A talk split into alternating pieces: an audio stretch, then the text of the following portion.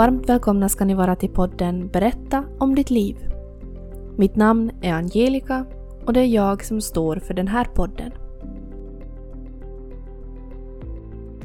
Välkommen Maria! Tack! Kul att ha dig här idag. Det ska bli spännande. Mm. Det är du som står bakom verksamheten Villa Rosenlunden visst? Ja, jag är Mm. hyresvärd. Yes. Mm. Vill du berätta lite om dig själv och varför du är här idag? Vad ska vi prata om? Jag heter Maria Andersson och eh, jag är här idag för att prata lite om min historia. Och jag skadade mig för 20 år sedan. Skadade ryggen i en arbetsolycka. Och jag har gjort att jag har provat på lite olika saker för att komma tillbaka till, till välmående hälsa. Och det här har också gjort att jag finns var jag finns idag och jobbar med olika företag inom välmående och hälsa. Just det. Vill du berätta kort så här, alltså Villa Rosenlunden, vad hittar man där? Ja, Villa Rosenlunden finns ju då på Kvarnbacken, Jakobstad. Och eh, min idé var ju att samla olika företag, jag brukar säga från topp till tå, Mm. inifrån och ut, som gör olika saker för välmåendet. Och själv är jag ju kosmetolog, så jag jobbar både med huden och fötter. Och, men också så har jag studerat till kost och hälsocoach, Mm. så jag jobbar också väldigt mycket med inre världen, biokemin i kroppen. Men så har jag också med mig flera olika företagare, för man kan inte allt själv. Mm. Utan jag tror ju på det här helhetstänket, att, att man måste bemöta personen vad den är och vad de behöver. Så är både de som eh, jobbar som fysioterapeuter och psykologer och också det här zonterapeuter och så vidare. Mm. Ja, nej men det är jätteroligt att vi har ett sånt fint hus här i lilla Jakobstad, tycker jag. Och att det finns den möjligheten faktiskt att eh, ta kontakt med någon av er. Och eh, jag förstod på dig då vi pratade här senast att, eh, att du kan göra sån här coaching typ för en klient och så kan du Ja. då skicka den vidare visst. Jo, alltså det här kost och hälsocoaching. Ja, precis det. Ja, Ja. Mm. jag gör kost och hälsocoaching och eh, där också så har man ju det här möjligheten att se att vad behöver den här människan. Att Mm. ibland kanske de kommer för att de får kostråd, men när man går igenom livet och livssituationen och hälsosituationen kan det vara att det kanske har någonting med relationen att göra. Mm. Eller att det har att göra med, med den stresshanteringen. Mm. Att det beror på Ja. Var, kunden är eller människan är Mm. i sitt liv och vad de behöver. Precis det. Och då kan du guida den vidare ofta Ja. då. Det här till eventuellt några kollegor då. Mm. Mm, precis det. Hur kommer det sig att du har eh, startat Villa Rosenlunden? För den historien är väl ganska lång? Ja, Mm.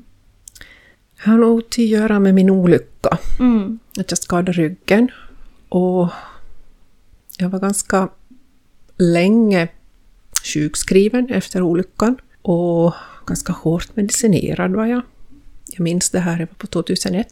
Och jag minns inte mycket av det året. Mm. Det är som ett suddigt år för mig.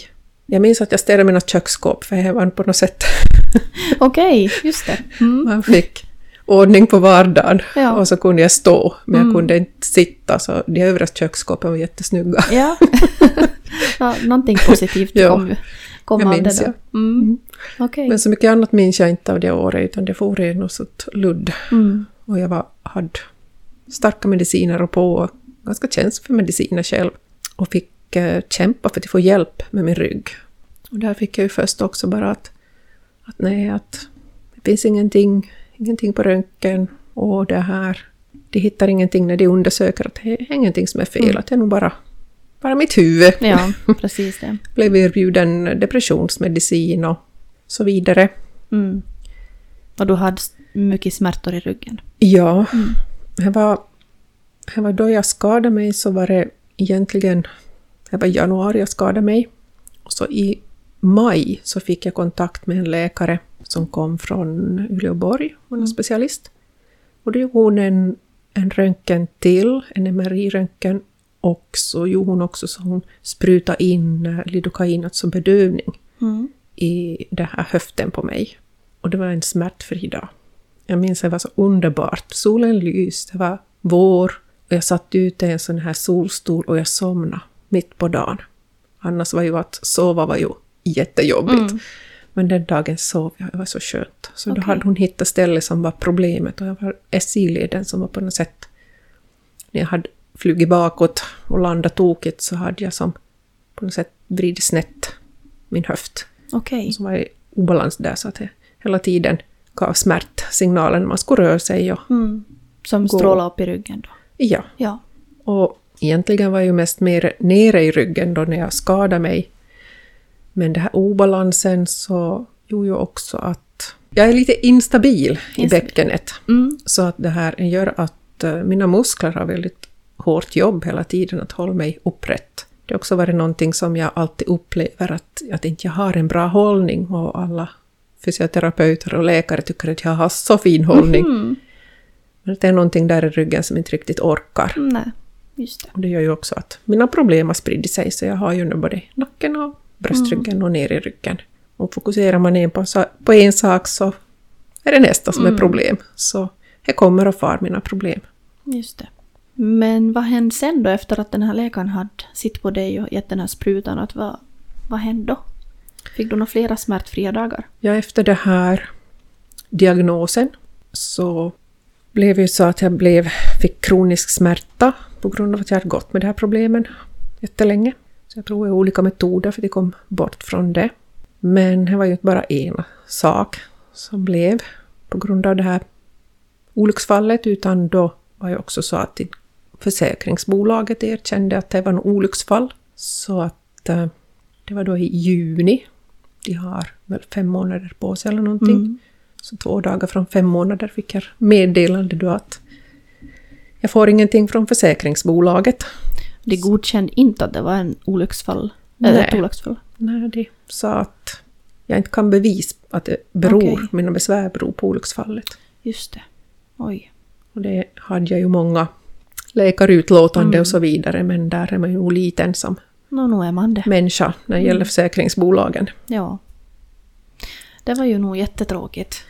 Måste ju ha känts väldigt tungt också i, i den situationen då man redan har kämpat sig fram ganska mycket och haft ont. Jo, Mm. och just det här att man tror att, att samhället på något sätt ska skydda en. Mm. Men att det var nog som att en grop skulle ha fall, öppna sig och jag skulle ha fallit, fallit ner i Mm. underjorden. Att, att det här, hur gör jag nu? När det här olycksfallet hände så hade vi just köpt ett hus som var jättestort Mm. renoveringsobjekt. Så två veckor efter det så var ju olycksfallet så var ju inte riktigt lägligt med att Nej. bli arbetsoförmögen och Mm.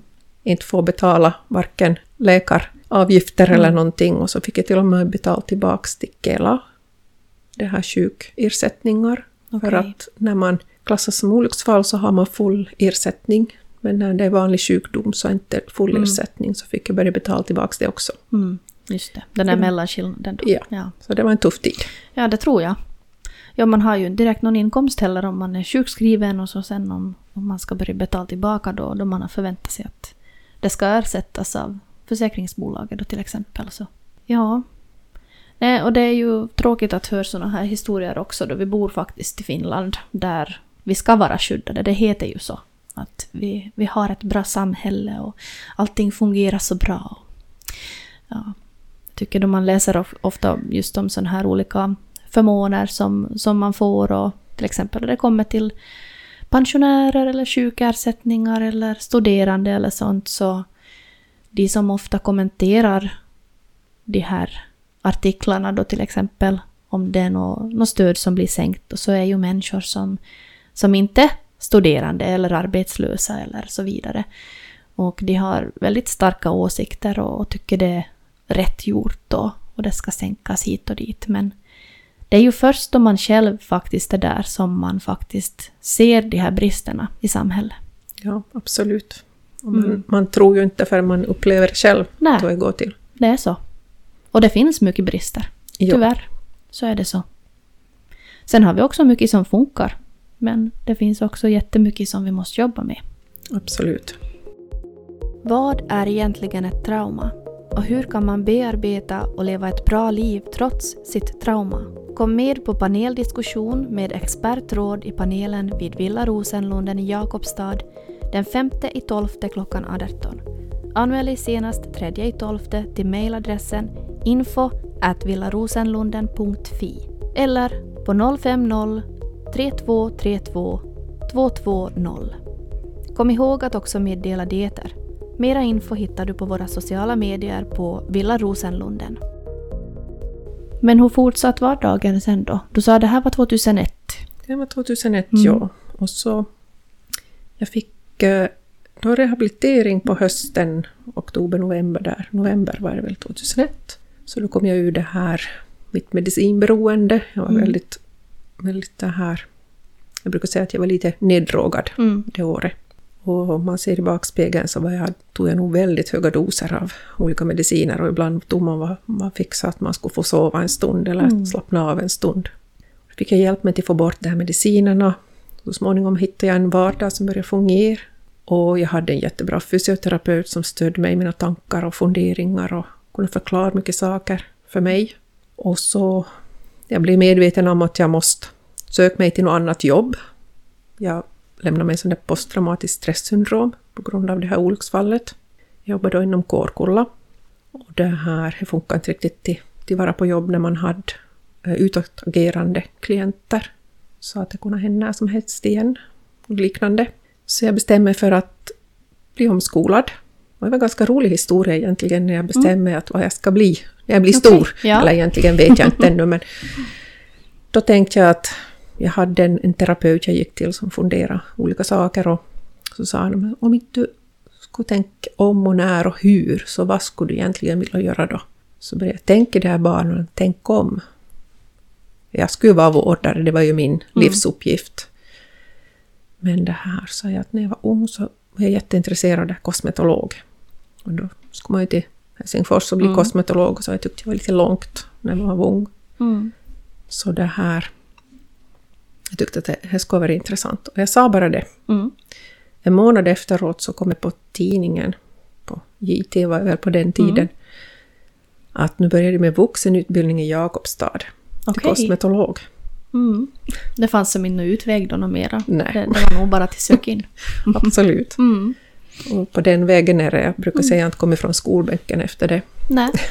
Okej, så du är nog jätteintresserad av den branschen då? Ja, Mm. allt med välmående och skönhet och så vidare. Mm. Och jag tycker också att kosmetologyrke så, jag är ju själv utbildad kosmetolog som du vet, men jag tycker det är så roligt också för att det verkar ju verkligen som att kosmetologer idag också satsar mycket på det här inre hälsan också och inte bara, ska vi säga, fötter och ansiktsbehandlingar och massage och det här yttre. Att man kanske börjar vara lite mera på, på den stigen också. Jo, det är ju Mm. verkligen en bred utbildning. Jag är själv faktiskt undervisare i höst på kosmetologlinjen, så Mm. det finns mycket möjligheter Ja, inom den branschen. och då har de en bra lärare. Ja, tack för Mm. det. Just det. Så du gick kosmetologutbildningen. Var du första, första klassen i Jakobstad?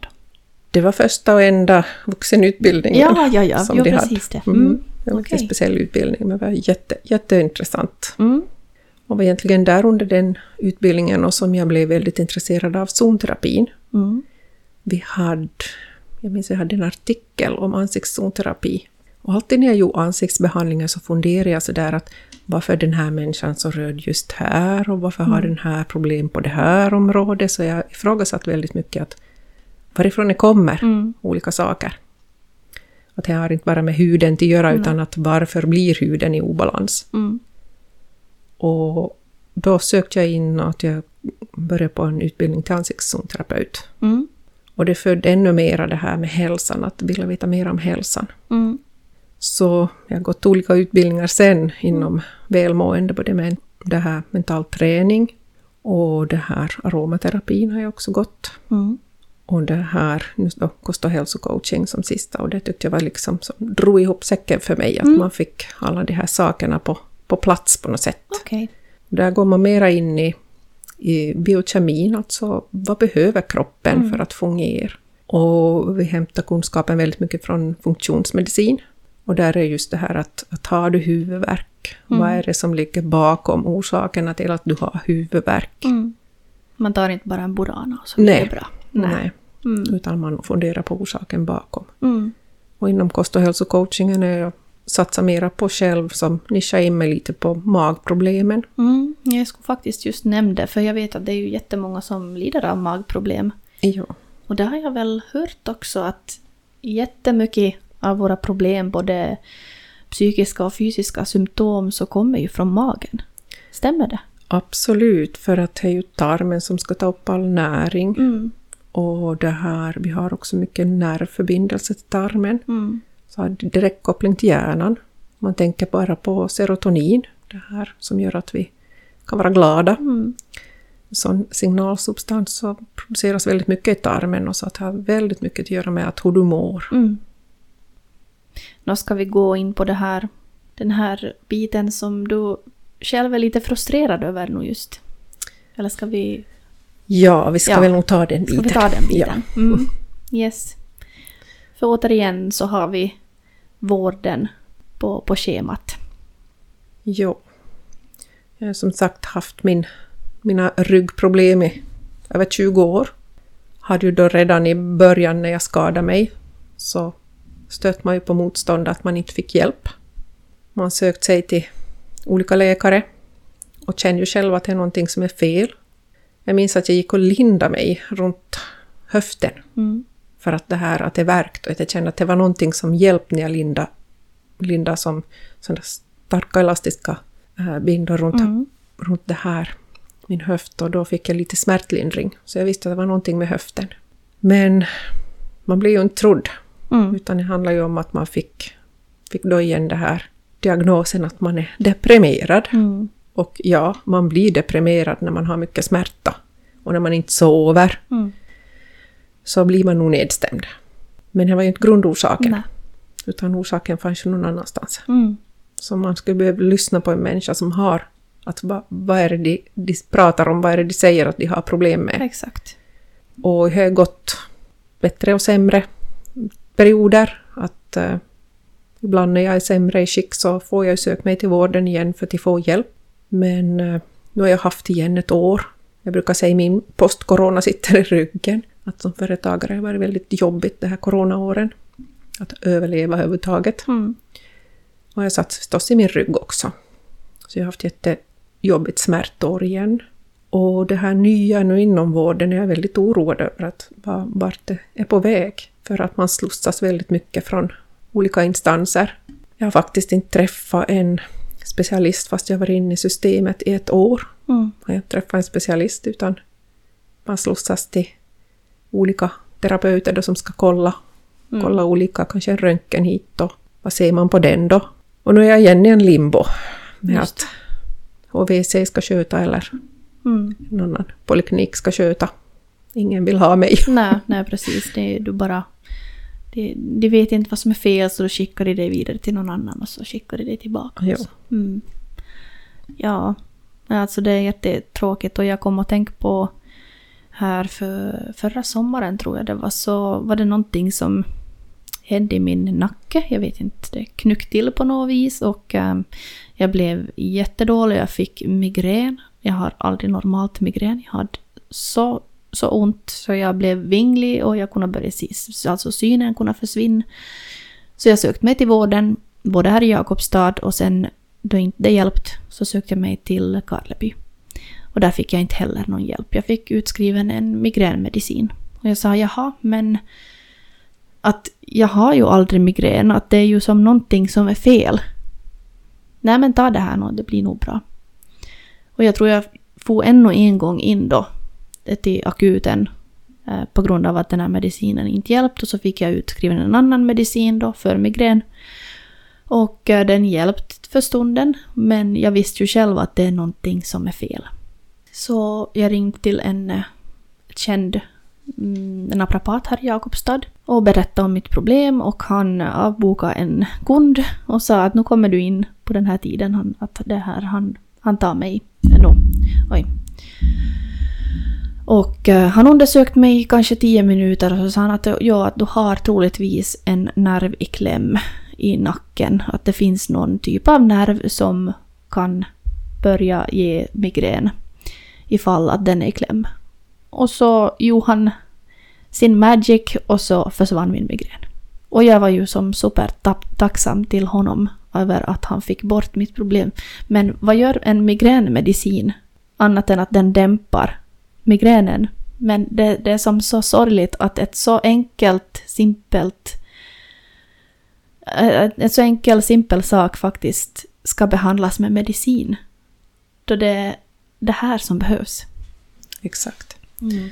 Ungefär som att man tejpar över oljelampan på bilen när den lyser. Eh, ja, exakt. Ja, lite så. Mm, och så, hopp, så kör man då tills, det, tills motorn kraschar. Ja. Mm. Precis det som jag upplever med mig själv också, mm. att jag kan inte bara ta mediciner. Ibland Nej. behöver man mediciner, jag är inte någon medicinmotståndare mm. om, om det behövs, för att när man inte klarar av livet så behöver man den. Och jag tar ju också verkmediciner när jag behöver dem. Mm. Men att min åsikt är idag att man behöver undersöka varifrån smärtan kommer. Och vad kan man göra åt smärtan? Att inte bara lägga på en medicin och, och det här inte fundera vidare vad, vad det mm. handlar om. Och när det gäller också vården, att där skulle vara bra att det skulle finnas olika typer av behandlingar.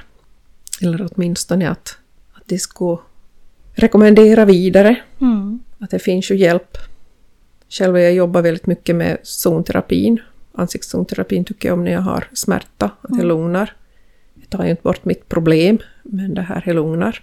Och eh, gör man ansiktszonterapin så positivt är också att man får de här signalsubstanserna igång, att man mm. är på, på, bättre humör. Ja. Trevlig bieffekt. Mm. och det här också brukar vara på kotsättning, att det, det jobbar väldigt bra med de här nervbanorna. Mm.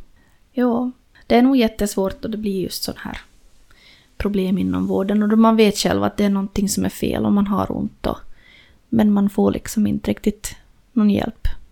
Där ser jag också att det skulle vara bra med, med typer av coacher inom vården. Att man mm. skulle få det här livshjulet att fungera. Mm. Att, uh, som jag upplever ibland att man skyller det på andra saker. Jo, visst, stressen bidrar till att man får problem mm. med, med det här ryggen.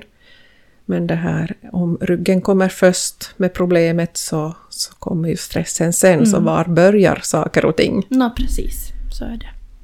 Framtiden inom vården oroar mig lite för att eh, man mär, jag har märkt åtminstone under det här året med mina ryggproblem igen att, att det här det slussas väldigt mycket från olika instanser och eh, resurserna blir mindre och mindre tycker också man märker frustrationen hos vårdare, att de inte har möjlighet att ge den här tiden åt enskild människa och känt.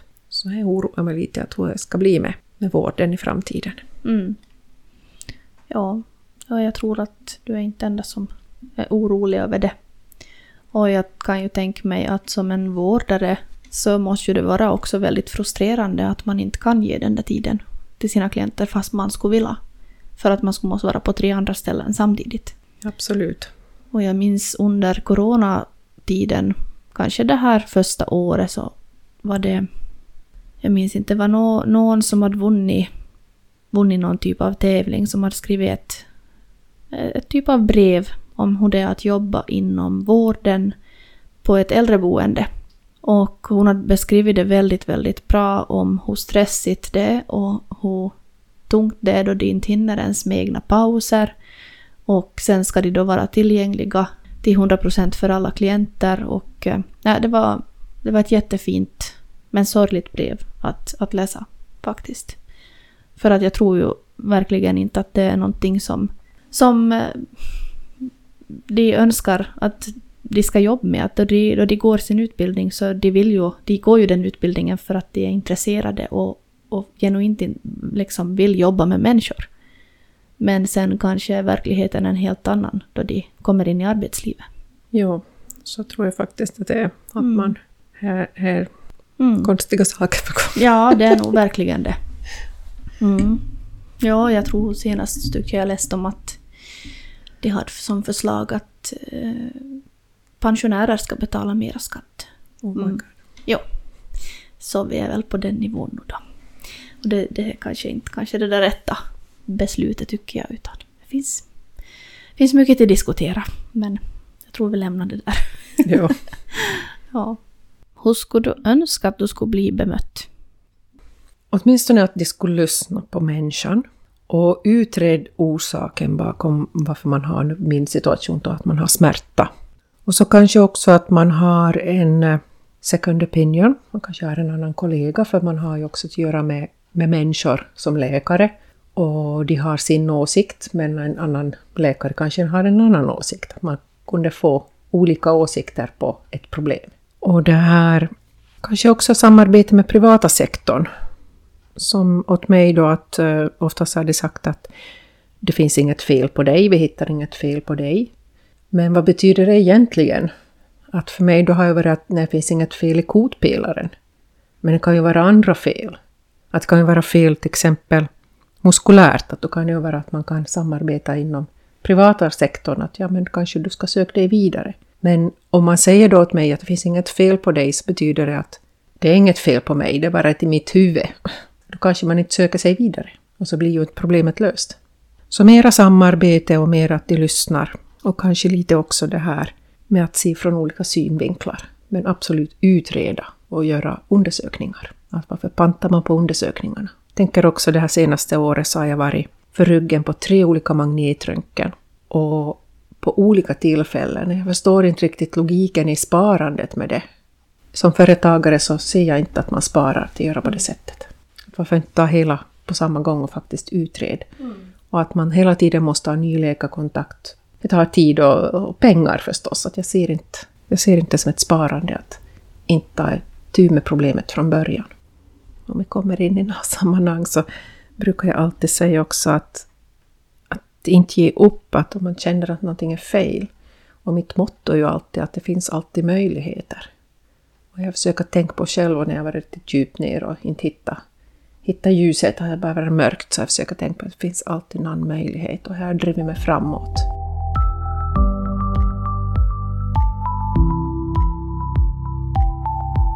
Nå, om vi nu försöker plocka fram, fram någonting positivt i hela den här biten. Finns det någonting positivt? Absolut. Jag skulle inte vara den jag är idag, utan det som har hänt mig.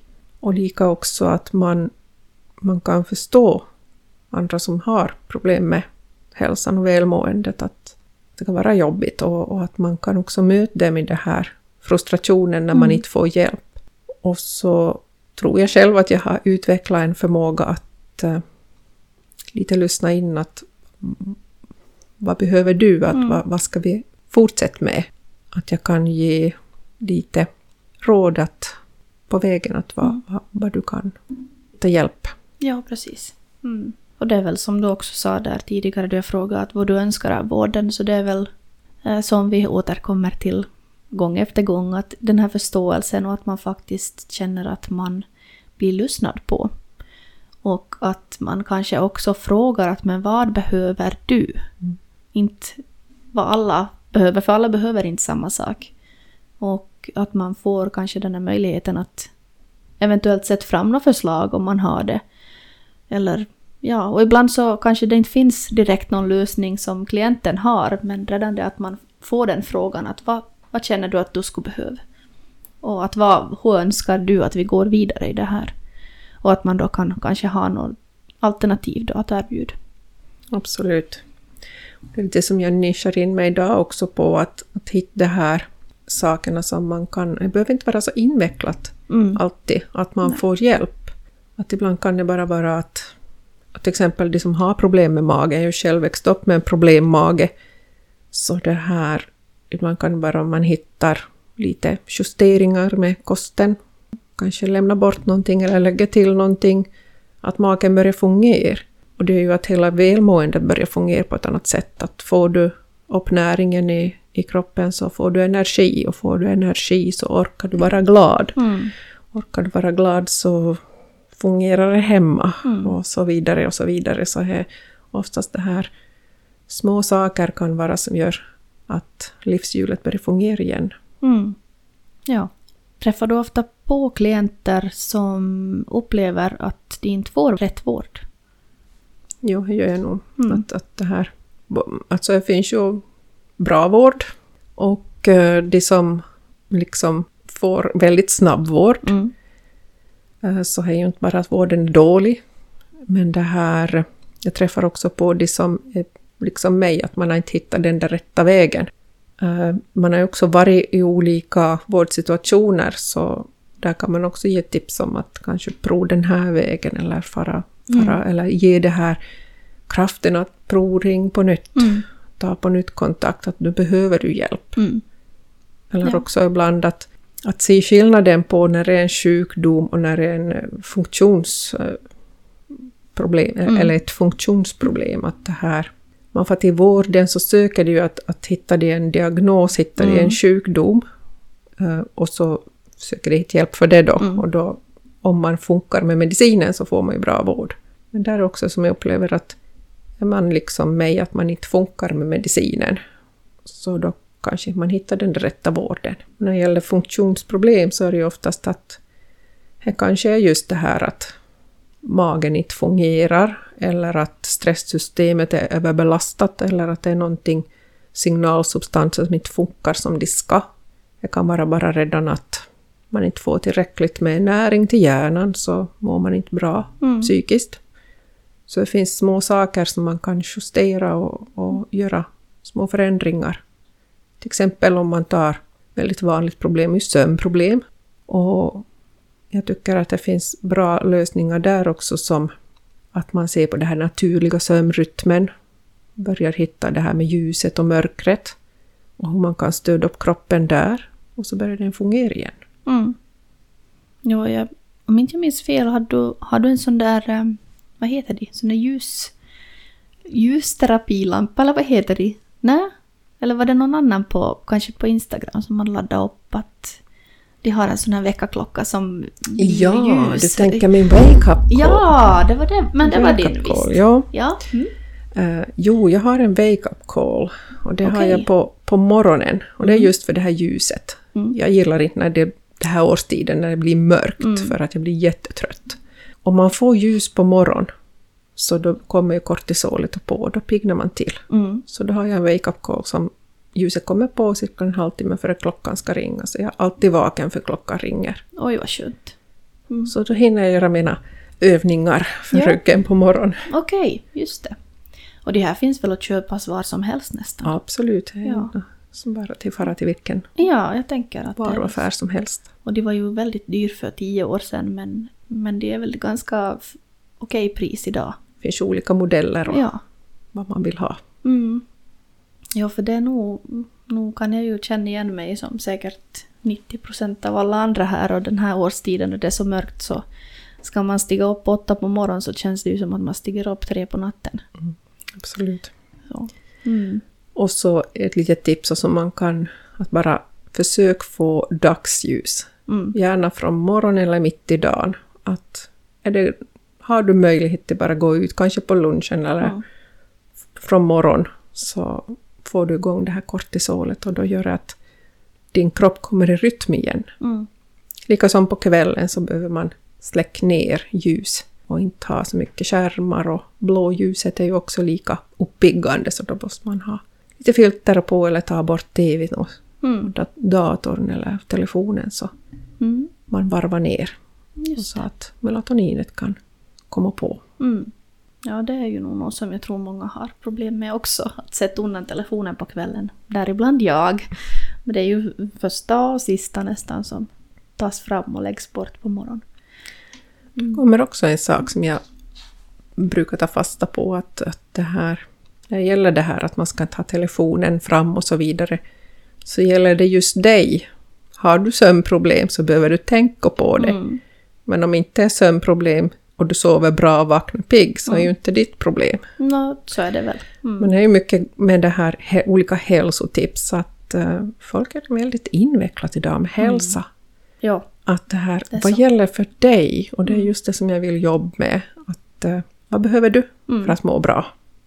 Lika när det gäller maten så är vi ju allihopa olika och vi behöver olika typer av kost. Och där jobbar jag också med det här paleotänket och, och Mm. det här, det är ju riktigt vad vi i grunden är gjord för att äta.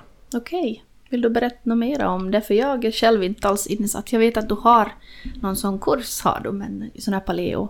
Eh, Ja, minns jag inte vad den hette exakt, men kom igång med paleo ja. just det. Mm. Ja, just det här Äh, paleo är ju från hur vi är genetiskt uppbyggda som människor och hur vi har ätit genom tiderna. Så den kosten som vi äter idag så är ju egentligen, den är ju inte så historiskt lång. Mm. Att vi äter väldigt mycket kolhydrater, sockerarter, väldigt mycket som påverkar vårt blodsocker. Mm.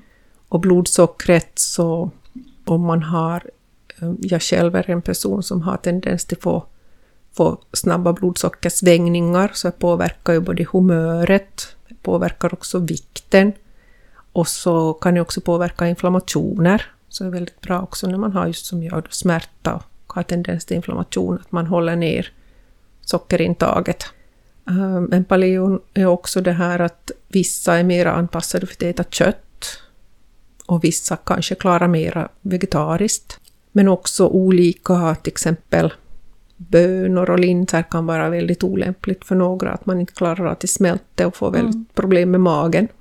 Så det är lite att man ser att vilken typ av människa du är och vad du behöver äta för att du mår bra. Mm. Okej. Okay. Men det är nog jätteintressant och jag tänker det är ju som också en stor del av vår vardag idag så är ju att man äter kanske också mycket skräpmat. Det är många som, som lider både av vikt och att man kanske äter för mycket godis eller dricker för mycket limsa och sånt. Och det är ju kanske sånt som inte fanns förr. Ja, själv över 50 så jag mm. tänker på när jag var barn så fanns det ju bara en liten, liten godispåse mm. på lördag. Ja. Rymsta i näven. Mm. Ja. Allt är mega idag. Det är det. Och det mm. här också så att man man tänker på limsa och sånt, mm. fanns ju bara på kalas och festliga tillfällen och idag har de tillgång till allting hela mm. tiden. Så det är faktiskt ett stort problem. Mm. Men också ja. tänker jag på skolmaten, att det här är väldigt mycket i skolmaten och som är mycket pasta och mm. potatis och sånt. Och är man en, en som är känslig för blodsocker så är det inte alls bra för mm. att äta sån mat, att man kan bli väldigt trött efteråt. Ja, precis. Och där också möter jag många mammor som är att mitt barn vill inte äta på morgonen. Mm. Hänt hela världen fast man inte äter frukost. Vi har ju lärt i Finland att frukosten är viktigaste mm. målet på dagen, men inte för alla. Nej. Det passar inte alla. Och äter du till exempel en smörgås och, och det här gröt och kanske flingor, mm.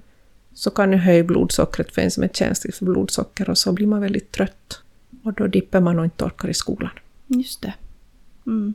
Jag såg att de hade börjat i någon, var det en skola eller kanske flera skolor i Sverige så har de börjat att de serverar också alltid, varje dag så har de makaroner och köttbullar tror jag det var.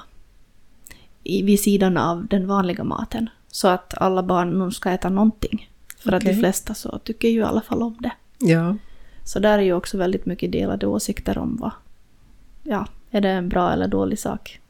Så många mammor säger att det är som man lagar det som barnen vill äta och det är ju klart att det är lätt, mm. lätt att göra så men när vi brukar diskutera också med kosten och kanske en mamma börjar ändra på sin kost mm. så blir också barnen intresserade av att vad äter du mamma och varför mm. äter du det här? Mm. Och det behöver inte vara så invecklat. Som när jag säger att när jag tar min snabbmat så kokar jag ägg och broccoli mm. och lägger lite aioli så har jag en perfekt måltid. Okay. Det tar mm. inte många minuter. Nej.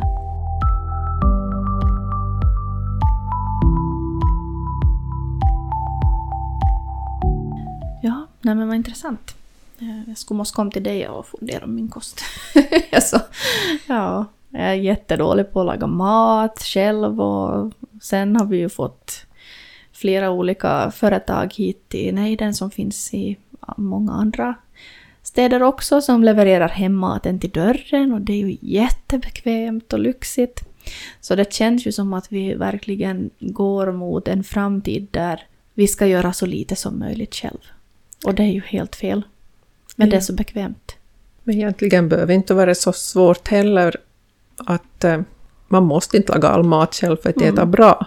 Mm. Men om man till exempel äter en hamburgare så lämnar man bort brödet. Mm. Eller tar ett annat typ av bröd till. Så köttet är helt okej och grönsakerna är bra. Mm. Så man kan välja bra mat och fast man inte lagar mat själv. Så är jag också själv att jag har perioder när jag lagar jättemycket mat mm. och, allt från granola till all, mina paleo-bröd. Mm. Och så ibland har jag inte alls lust att laga mat, så jag är perioder med matlagning och Ja. Men det får man nog vara. Det tycker jag. det är mänskligt. Det är det. Mm. Ja, det är nog vi måste komma ihåg. Vi är bara människor. ja. Och det är som jag vill jobba med när jag jobbar med min hälsocoaching, att, att komma fram till det här att hur du kan leva. Mm. Att det ska inte vara så invecklat. Mm. Att göra det inte så svårt, ha inte så mycket press på dig själv. Och vi kvinnor speciellt vill lägga jättemycket krav på oss själva, att hur vi skulle behöva vara. Mm. Nej men det är ju så. Och många gånger så har vi som du säger just för höga krav och det blir åtminstone vet jag med mig själv att, att man blir på något sätt så Ibland blir man så inspirerad och man skulle bara vilja liksom göra allt på en gång och man har som tio saker som man skulle vilja göra. Men det slutar ju med att man inte gör någonting för att det blir för övermäktigt, det blir för mycket saker. Och det är ju det där att man skulle måste börja lära sig att faktiskt sätta fokus på en sak i gången. Ena foten framför andra. Jo. Och Just det som man gör med det här just hälsocoaching är att man ser var ska du sätta dina insatser för att komma igång, att man liksom retar ut de här hjulen, att man får det att börja rulla på igen. Att eh, oftast när man får en som kommer på en hälsocoaching så ska man ju vilja göra allt. Mm. Att nu ska jag börja äta bra, nu ska jag börja träna och så ska jag sova och så ska jag mm, liksom vara social och, och så vidare. Och då får man oftast backa och tänka att nej, var ska du börja? Och kanske de har tänkt att de ska börja med att förändra kosten, men då kanske inte resurserna finns där att tänka så mycket på det, utan då gör vi små saker, tips att vad man kan äta eller hitta i affären färdigt. Och det här kanske istället satsar bara på att man behöver komma ut. Mm. Ja, precis. Mm. Och vad tycker du om nyårslöften då? Jag tänker det är ju snart nyår också då vi pratar just om förändring och, och sånt. Så vad har du för tips där för de som tänker slå till stort och, och ja, göra något bra nyårslöfte? Mm. Ja, om jag tänker på nyårslöfte så tänker jag också på målsättningar. Och jag är för målsättningar. Mm. Att komma framåt så är det nog att sätta en målsättning. Men eh, om man bara sätter ett nyårslöfte som att nu ska jag börja med det här och inte lägger upp en plan på det, då är det nog dömt att misslyckas. Och så om man ska göra en förändring så vill det ta 21-28 gånger till att göra det här förrän du har nött in till ett nytt system. En ny vana. Ja, Mm. så det här att bara lova då på nyår att nu ska jag börja motionera. Mm. Men vad ska jag motionera och när ska jag motionera och hur ofta ska jag motionera och så vidare så måste man lite planera in för att det ska bli av. Ja, precis. Det är ju så lätt att man klickar hem ett gymkort och så tänker man nej men nu ska jag börja träna. Och så får man då varenda dag i en veckas tid och så sen är gymmen tomma i mars. För ingen orkar något mera då. Eh, Typiskt det. Mm. Mm. Det är det. Ja, nej men så det var ju jättebra tips. Med, sätt upp en, en plan för ditt mål. Helt enkelt för att kunna uppnå målet också. Ja, och just de här planerna som är ju bra på när man är positiv och uppåt och kanske har en liten festdrink i handen. Mm. Men Det det så. här, vad är en plan som är hållbar? Mm. Ja, jättebra.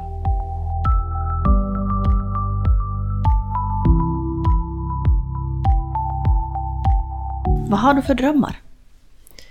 Ja, jag tänker på det här Villroselunden som jag jobbar med så är nog att utveckla samarbete och nätverkande, till hitta mera det här helhetstänket och till hitta tjänster runt att man, man liksom samarbetar runt en människa.